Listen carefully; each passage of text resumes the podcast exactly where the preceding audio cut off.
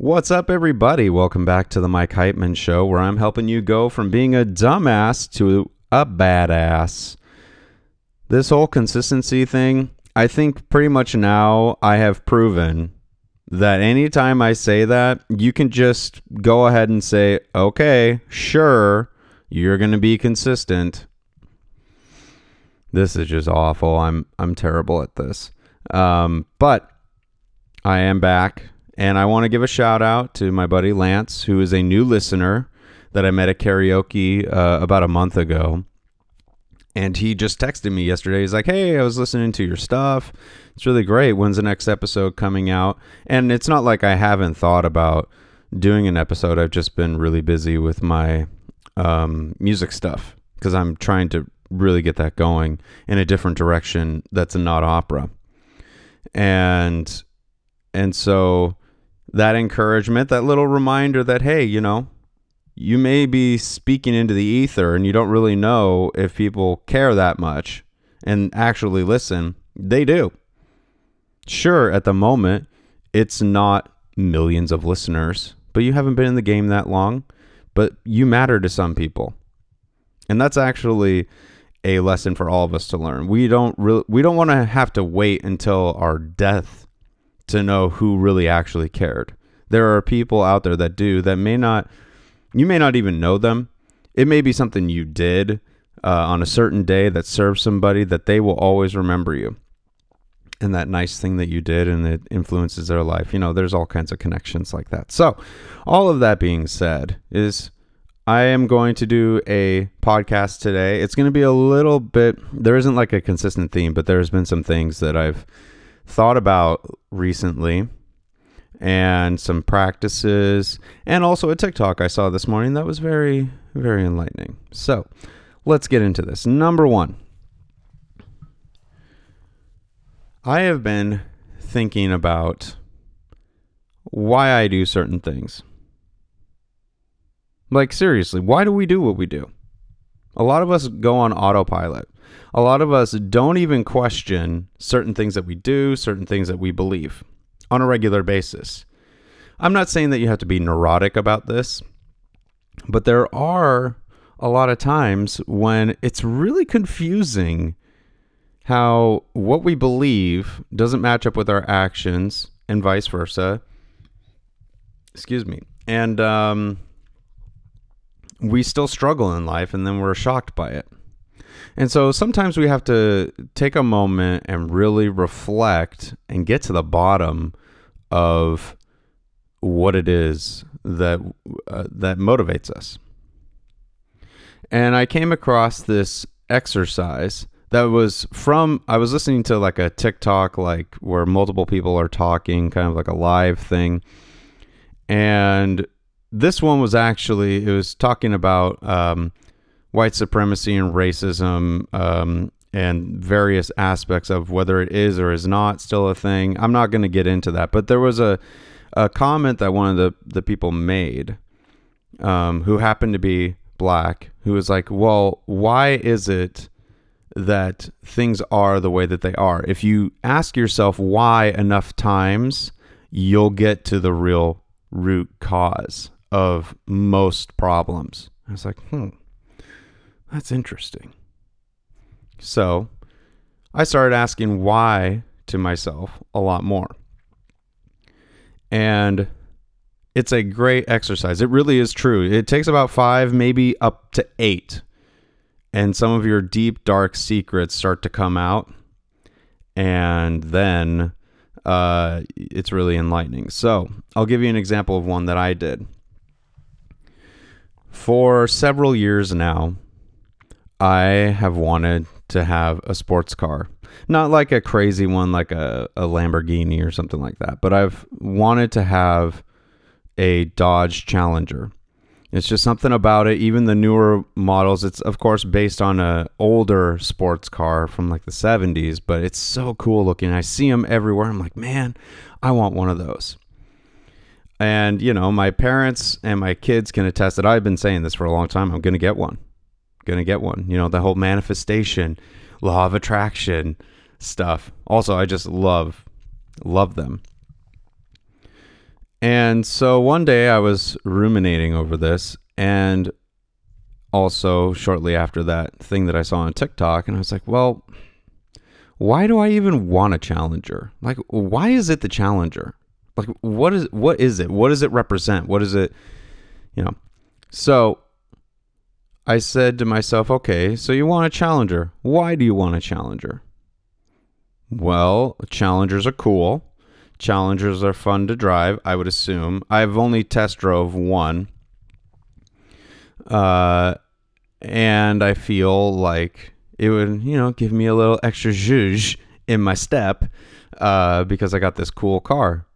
Why do you want a cool car? Well, uh, because I sometimes feel that uh, my current car, even though it's reliable, it's a Subaru Outback for those who are wondering. And yes, I'm from the Pacific Northwest, and it's like the poster child of cars for the Pacific Northwest. Um, you know, it it's fine. It's nothing fancy, but it gets me to and from, and I've you know no problems with it really. Uh, you know, but it's not a Challenger. It's like okay, so you want to be cool. Why do you need to feel cool? Well, I haven't felt cool a lot of my life. And I now know that most of that has been all in my head. It wasn't because of actual situations, but yes. Okay, so why do you have this need to feel cool? Well, like I said, it uh I haven't always felt that, which makes me feel less than. It makes me feel sad. It makes me feel like I'm not worthy why do you feel you're not worthy? Well, because I'm not getting outside of um, affirmation from people, or I'm not, I feel like I'm not liked, or, uh, you know, people don't care. Why do you care that people don't potentially care about you? Well, that means I'll feel lonely and all these different things. And I could keep going and going, but the when I did this exercise, it went all the way to it's because I do not love myself as much as I think I should. All because I want a challenger and because I asked enough whys. And so it's like, okay, well, I guess we got to start working on that. And so I have. And so that is a, a thing that I would encourage you to do is start questioning. And it's not to judge yourself. It's not to make your life more difficult than it needs to be, but making sure that you actually are in alignment with your actions and your beliefs and you truly believe them because you believe them not just because you've always had them like you think about political and religious beliefs as two examples. And I'm not judging anybody uh, for having deep convictions on one side of the aisle or in any specific religion. But if you're not questioning, you could be led astray, you know, unnecessarily. So that's it. First one is always ask why. Get get to the real why, and it'll be really really enlightening for you. Now, I mentioned that I saw a TikTok earlier and it, it deals with rejection. And I feel like this is a really, really great thing to consider when we're having a rough time with our life and how we are allowing other people to choose to determine our happiness. And it kind of relates back into what I was just talking about. So here we go. If you weren't afraid of rejection, who would you be? What would you say? What would you do? What would you chase? How would you live? If you weren't afraid of rejection, how would you express yourself? If you weren't afraid of rejection, how would you dress yourself? If you weren't afraid of rejection, what type of career would you have? What would you do for work? If you weren't afraid of rejection, how would you live? So much of what we do, what we think we want, and what we go after in life is to be acceptable, validated, approved of, and ultimately not rejected. We almost gaslight or condition or train ourselves to believe that we want certain things when really we've never even asked ourselves. This isn't a message to shame you or make you wrong or make you feel wrong. It's an invitation to start asking yourself those serious questions. What is your personal definition of success? What is your view or definition or perspective on a successful life? What would make you feel successful at the end of your life? And no matter what pace you decide to start pursuing those things, I invite you to start pursuing them today. So instead of why, now we're asking what. What would you do if? All of us, I feel, are not born with a lone wolf tendency and a carefree, I don't care what other people think of me attitude. And it's always just been that way. We are conditioned to to act accordingly and be acceptable. Now there is some utility in that, right? There are things in our society that you just can't slash shouldn't do, i.e., murdering people, uh, pedophilia, um, all kinds of stuff like that. So outside of that, we let what is been considered acceptable, even though there's not necessarily any relevancy in today's world. We let all these past ideas determine what is and what is not acceptable for us to do or to think or whatever. And what would we do? What would we say? What would we think if that was not there? I can guarantee you all of us would be different people. It's that whole like, well, what would like I see it on dating apps all the time. What would you do if money didn't matter? Like, uh, what job would you have? And I would say taste tester, but um, we need to, as much as we can, get out of that mindset because we are only setting ourselves up for heartache and failure later on in life. And it's a slow burn. When you get to your maybe 50s, 60s, and you realize that there are things that you wanted to do always and you just never did, and now you can't.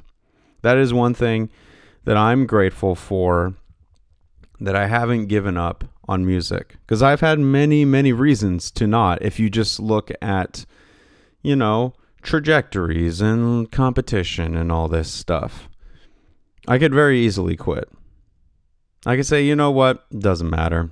Nobody's listening, or I feel nobody's listening. Nobody values my art. Nobody thinks that I'm amazing, which is not true. You know, everybody, not everybody has the same path, right? In any life or career or whatever, I always keep in mind that Colonel Sanders, yes, the chicken guy, he did not become Colonel Sanders, like how we know him and like the big chain and everything, until he was pretty much 70. Oprah got fired at 23. Which you're like, it's it's Oprah. How did you fire her? She wasn't Oprah yet. Right?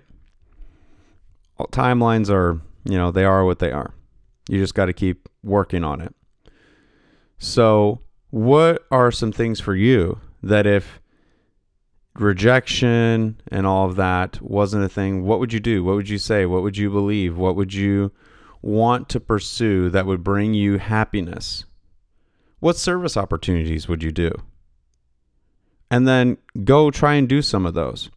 Because I was also listening to a, uh, a thing today.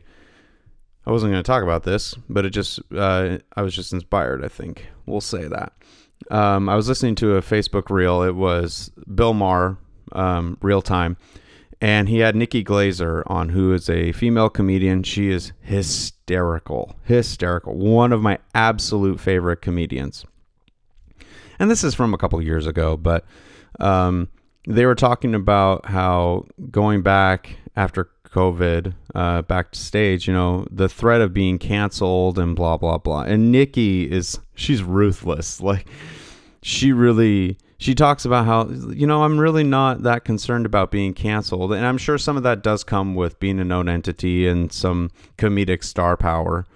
Um, but also, she she mentions to Bill that she's working currently at that this like I said this a couple years ago. She has a a pretty big chunk in her uh, special about molestation, which of course is horrendous. But she's also coming at it as someone who hasn't had that experience, which some would say, well, then you can't talk about it. Mm, nope, that's not how that works. Um, and that she's it, intent matters. Intent really matters.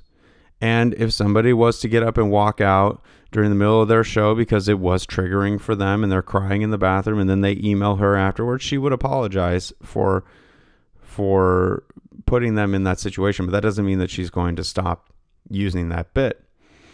Um, and so, as I have thought about, okay, well, because there are some things, given where I live, the Seattle area, and not being a token liberal, um, there are some things that I believe that are counterculture. And it's not even that they're crazy, it's just not what people believe here. Like, I have a, a show in a week and a half or so and uh, I'm singing the aria from the Pirates of Penzance, which is uh, the modern Major General. Which in the original show, he's the father of all these, or yeah, the father, quote unquote, of all these girls that eventually fall in love with the pirates. And he's basically coming out and saying, I'm the very model of a modern major general. And he's talking about how smart he is and things he knows and stuff like that. And so I adapted it to I'm the very model of a woke, progressive general. And I go through in in my opinion hilarious fashion. And to those who I've shown it to who are not super liberal um, they think it's hysterical too.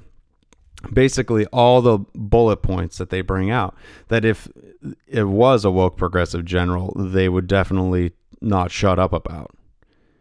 And so there's part of me, I'm doing it for this uh, event, and it's going to definitely have liberals there, probably some woke people, who knows. And it could totally, like, uh, bomb. Doesn't mean I'm not going to do it. You know, I, I'm tired of of placating to certain people. Look, if people are going to be offended, they're going to be offended. I, I, I have no need to worry about rejection because I know one, I am I am not any of these ists or whatever that they may claim. I'm not a bigot, I'm not racist, I'm not sexist, all that stuff. Right? So that fear of rejection as I get older and as I really think about it becomes less and less over time. Because ultimately, what we don't want to have happen, kind of going back to what I said earlier, I don't want to get to my 50s and 60s and realize I've been basically living a um, watered down version of a life I could have had. And I don't think anybody else does either.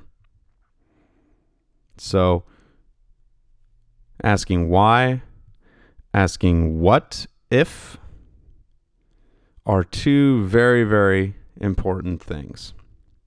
And then the last thing I will say and this is actually really cool, I think, is that going back to, you know, the the person who says the one thing that, you know, you you think you're lucky stars for later on in your life.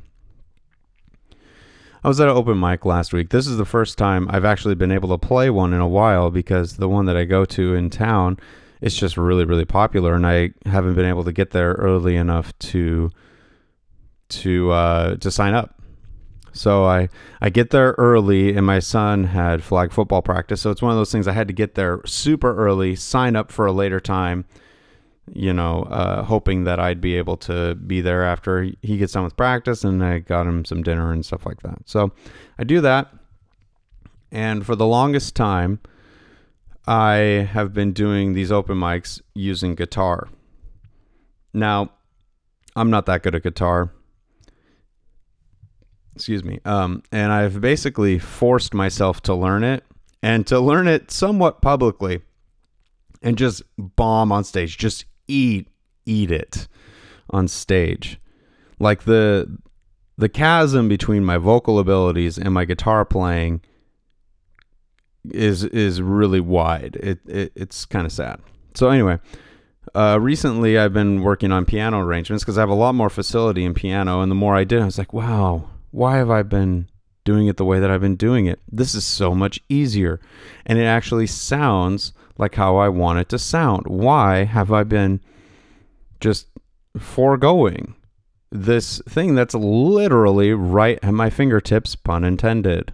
And so I go to this open mic and I, I did my arrangements of Blink 182's Dammit, which is, you know, it's like a day late, a buck short, but do da, but do da. And, uh, but I do it as this like really melancholy.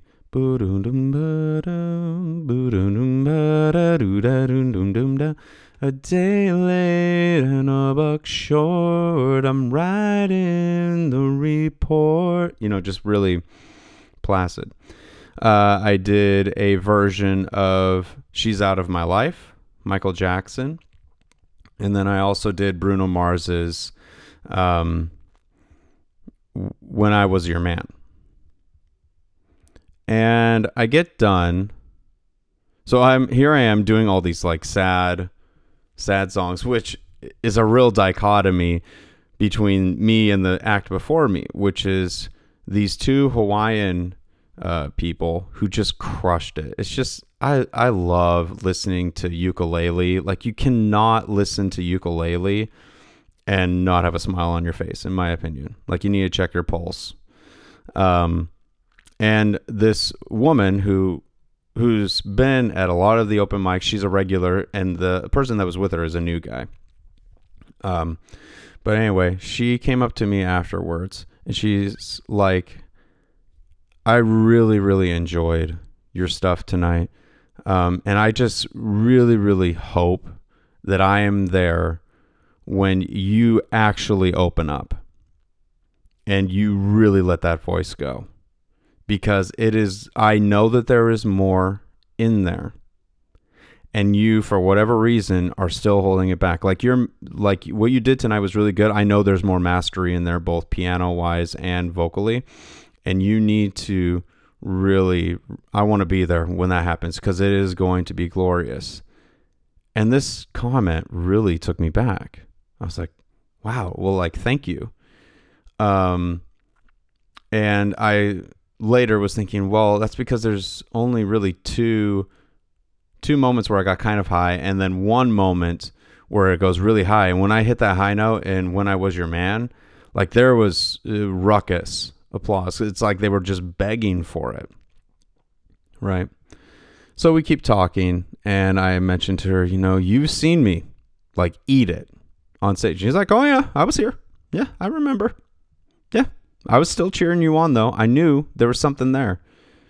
And that got me thinking. And so I'm now working on getting a set list together of like 30 to 50 songs, recording them and like thinking about this more methodically as I go to these open mics so that eventually I'll be able to because a lot of these people who do open mics they eventually do their own shows at those places. Because they'll have an open mic one day a week and then um, on the weekend they'll have some of the really good ones that people like they'll have them come and perform on the weekend and you need about probably an hour and a half to two hours of music and so that's about 30 to 50 songs depending on how long they are and so that's what i've been working on and creating my arrangements and, and all of that, which a lot of them I've already done on guitar. So some of it might just be converting it to piano, or I might still keep some on guitar. You know, it's not like I'm, you know, I am not anywhere near as good on guitar as I am piano and voice, but I've gotten a lot better. I'll at least say that. So that one comment though, that you have so much more to give, like I went into my car afterwards and I thought about that.